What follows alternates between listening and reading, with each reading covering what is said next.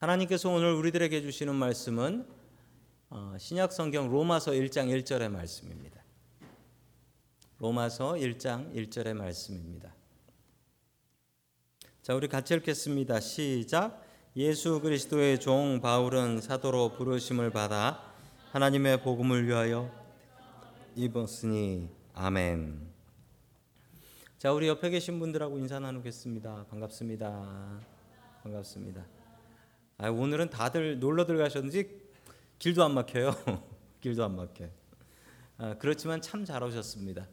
여러분들이 아, 헌신하신 시간 이상의 은혜를 하나님께서 우리들에게 주시기를 간절히 축원합니다. 아멘. 자 보신 것처럼 이제 사사기를 마치고 우리가 새로 공부할 책 말씀을 받은 책은 로마서입니다.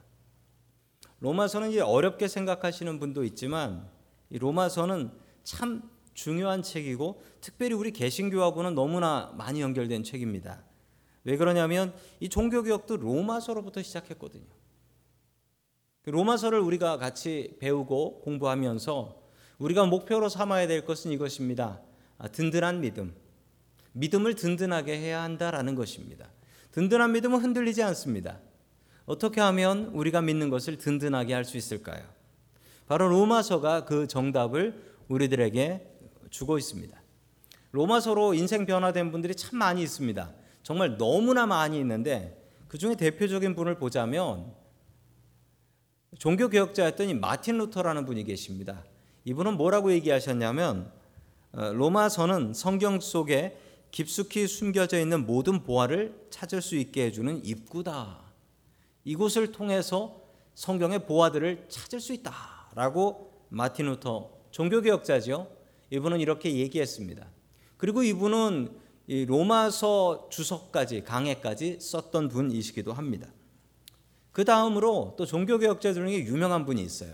전 마틴 루터의 사상을 이어받아서 이제 우리 장로교 쪽으로 연결되는 분은 누구냐면 칼빈이라는 분입니다. 존 칼빈이라는 분인데 존 칼빈이라는 분은 이렇게 말씀하셨어요. 집어서 읽어라의 소리를 소리에 로마서를 집어서 펼치면서 모든 의심의 그림자는 흩어졌다. 이렇게 얘기했습니다. 자, 로마서를 통해서 우리가 분명히 알 수 있는 것은 우리가 무엇을 믿는가. 내가 제대로 알지 못하면 다른 사람이 흔들면 흔들립니다. 내가 무엇을 믿고 있는가. 로마서를 통해서 우리의 믿음을 더욱더 든든하게 할 수 있기를 주의 이름으로 간절히 축원합니다. 아멘. 첫 번째 하나님께서 우리들에게 주시는 말씀은 부르심을 기억하라라는 말씀입니다. 부르심을 기억하라. 이 부르심을 다른 어려운 말로 소명이라고도 합니다. 그런데 부르심이라는 말이 훨씬 우리들에겐 더 익숙하고 좋은 말이기도 하죠. 영어로는 콜링이라고 합니다. 하나님께서 우리를 부르셨다라는 것이죠. 자, 로마서의 배경을 좀 아실 필요가 있는데 로마서는 글 쓴 사람은 사도 바울입니다. 그리고 받는 사람은 로마 교회입니다. 사도 바울이 로마 교회에다가 보낸 편지가 지금까지 성경으로 남아 있는 것이죠. 당시에 로마 교회는 위기에 빠져 있었습니다. 어떤 위기에 빠져 있었냐면 로마 교회는 사도 바울이 세운 교회가 아니에요. 당시 로마는 어떤 곳이었습니까? 전 세계 중심지였습니다. 로마 제국의 수도가 로마였으니까요. 자, 이곳에 복음이 자생적으로 들어갔습니다. 각지에서 복음을 알았던 사람들이 로마로 모여들었고 우리 동네에도 교회가 있어야 되겠다라고 해서 로마 교회라는 교회가 생겨나게 되었습니다. 자, 이 로마 교회는 어떤 사람들이 모여 있었냐면 각지에서 모인 사람들이 다 있었어요. 유대인들도 있었고요. 그리고 로마 사람, 그 다른 나라 사람들까지 온갖 사람들이 모여 있었는데 이 사람들이 복음을 잘 몰라요. 왜 모르냐면 자기가 믿었던 종교가 있어서 그 종교대로 믿으려고 하는 거예요. 절 다니던 사람들이 교회를 오면 교회 와가지고 절을 하려고 해요.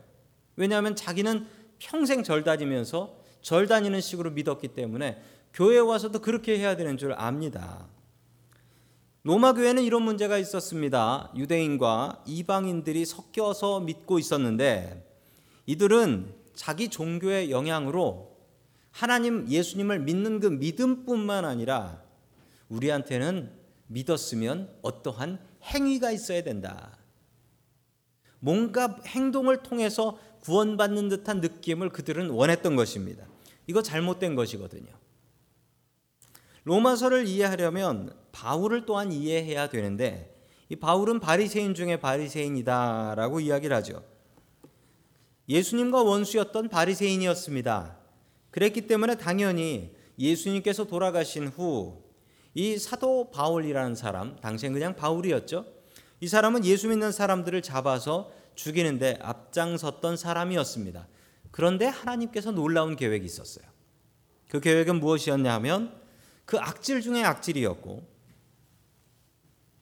예수 믿는 사람 잡아 죽이는데 가장 앞장섰던 이 사도 바울을 하나님께서는 주님의 종으로 바꿔 쓰시기로 작정합니다.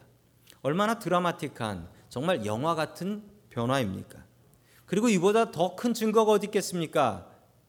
예수님 믿는 사람 잡아다니던 사람이 예수님 만나서 예수 믿는 사람 되었다. 이거보다 더 큰 증거가 어디에 있겠습니까? 이렇게 해서 복음을 증거할 때 얼마나 많은 사람들이 은혜 받고 믿게 되겠습니까? 하나님께서는 그런 계획으로 이 바울을 자신의 종 사도 바울로 만들게 되는 것입니다. 자, 우리 계속해서 로마서 1장 6절의 말씀을 같이 보겠습니다. 시작. 여러분도 그들 가운데 있어서 예수 그리스도의 부르심을 받은 사람이 되었습니다. 아멘. 그랬던 사도 바울에게 큰 도전이 있었는데 그 도전이 무엇이었냐면 바울이 예수님을 만났을 때가 문제였습니다. 바울은 예수님께서 돌아가신 후 부활하신 예수님, 그것도 부활하시고 한참 지나간 예수님을 담에색에서 만났다라는 겁니다. 그것도 자기 혼자만. 주변에 같이 갔던 사람들은 보지도 못했고 나 혼자만 예수님을 만났다라는 거예요. 그것도 눈으로 직접 보지는 못하고 소리만 들었다라는 것이죠. 당시에 사도라는 분들이 계셨는데 이 사도에는 기준이 있었습니다. 이 사도의 기준이 무엇이었냐면 예수님을 살아생전에 만나서 배웠어야 한다. 라는 기준이었습니다. 이 기준으로 보자면 사도 바울은 가짜죠. 사도 바울이 예수님을 만났다, 아니, 목소리를 들었다라고 한 시점은 예수님께서 부활 승천하신 뒤 너무나 오래 뒤였기 때문입니다. 자, 사도가 되는 자격에 대해서 성경에 기록한 바가 있습니다. 사도행전 1장 22절 말씀 같이 봅니다. 시작. 곧 요한이 세례를 주던 때로부터 예수께서 우리를 떠나 하늘로 올라가신 날까지 늘 우리와 함께 다니던 사람 가운데서 한 사람을 뽑아서 우리와 더불어 부활의 증인으로 삼아야 할 것입니다. 아멘. 예수님의 열두 제자가 있었죠. 그 중에 가론 유다가 목매달아 자살했습니다. 그래서 열둘이 아니었기 때문에 하나를 더 뽑아야 됐죠. 그래서 마띠아라는 사람을 뽑게 됩니다. 뽑기 전에 우리가 사도를 뽑는 기준이 무엇인가에 대해서 사도들끼리 이렇게 동의합니다. 그 동의한 내용은 언제부터입니까? 요한이 세례를 주던 때로부터 그 요한에게 세례를 받아야 한다라는 거죠. 세례 받은 사람이어야 되는데 요한에게 세례를 받은 사람이어야 된다. 그때부터 언제까지? 예수님께서 부활하신 뒤에 하늘로 올라가실 때까지. 시작부터 끝까지 같이 했던 사람, 즉 예수님과 살아생전에 만났을 뿐 아니라 따라다니며 사역을 했던 그 사람이 사도가 된다라는 것이죠. 사도가 아니면은 제자입니다. 그러면 사도 바울이 사도가 아니면 누구에겐가 다른 사도에게 배워서 가르쳐야 되는 것입니다. 이런 정의로 보자면 사도 바울은 가짜입니다. 가짜죠. 사도 바울은 늘 이 공격을 받았습니다. 너는 가짜잖아. 너는 사도가 아니잖아. 너는 자칭 사도잖아. 너는 예수님을 만나본 적이 없잖아. 주위 사람들은 수도 없이 사도 바울을 이렇게 공격했습니다. 그렇게 공격을 당할 때 사도 바울이 마음속으로 품었던 말씀은 바로 이 단어 부르심이었습니다. 부르심. 내가 스스로 자칭 사도인 것이 아니라 주님께서 나를 불러주셨기 때문에 나는 사도다라고 사도 바울은 자기의 믿음이 흔들릴 때마다 하나님께서 나를 부르셨다. 이것을 그의 믿음의 증거로 삼았습니다. 자, 로마서 1장 1절 우리 같이 봅니다. 시작. 그리스도 예수의 종인 나 바울은 부르심을 받아 사도가 되었습니다. 나는 하나님의 복음을 전하기 위하여 따로 세우심을 받았습니다. 아멘. 아니 무슨 편지의 처음이 이렇습니까? 편지의 처음에 사도 바울 자기 자신을 소개할 때 이렇게 하는 것은 부르심을 받아 하나님 하나님의 따로 세우심을 받았습니다. 이렇게 설명하는 것은 그가 얼마나 많은 공격을 받았던가. 내가 이것을 관두고 싶어도 관두지 못하는 이유는 하나님께서 나를 부르셨기 때문이다라는 확실한 믿음이 있었다라는 것입니다. 우리도 이런 믿음을 가져야 되겠습니다. 어떻게 교회 다니게 되셨습니까? 어떻게 예수 믿게 되셨습니까? 나름대로 사연이 있으실 겁니다. 나름대로 사연들이 다 있으실 거예요. 그런데 그 사연 넘어서 하나님의 부르심이 있었습니다. 내가 그 사연 때문에 예수님을 만나게 되었다면, 내가 예수 믿는 집에서 태어났기 때문에 교회를 다녔고, 내가 예수 믿는 남편을 만나고 아내를 만나서 교회를 다니게 되었고, 내가 어떤 사건 사고 때문에 교회를 만나 교회를 다니게 되었고, 내가 누구를 만났기 때문에 교회를 다니게 되었다면, 만약에 그 일이 없었다면, 나는 크리스찬이 아닐까요? 내가 교회 다니는 집에서 태어나지 않았다면 나는 크리스찬이 아닐까요? 그러면 내가 바꿀 수도 있겠습니다. 내가 믿기 시작했으니 내가 안 믿기 시작하겠습니다도 가능하겠네요. 사도 바울은 그렇게 생각하지 않았습니다.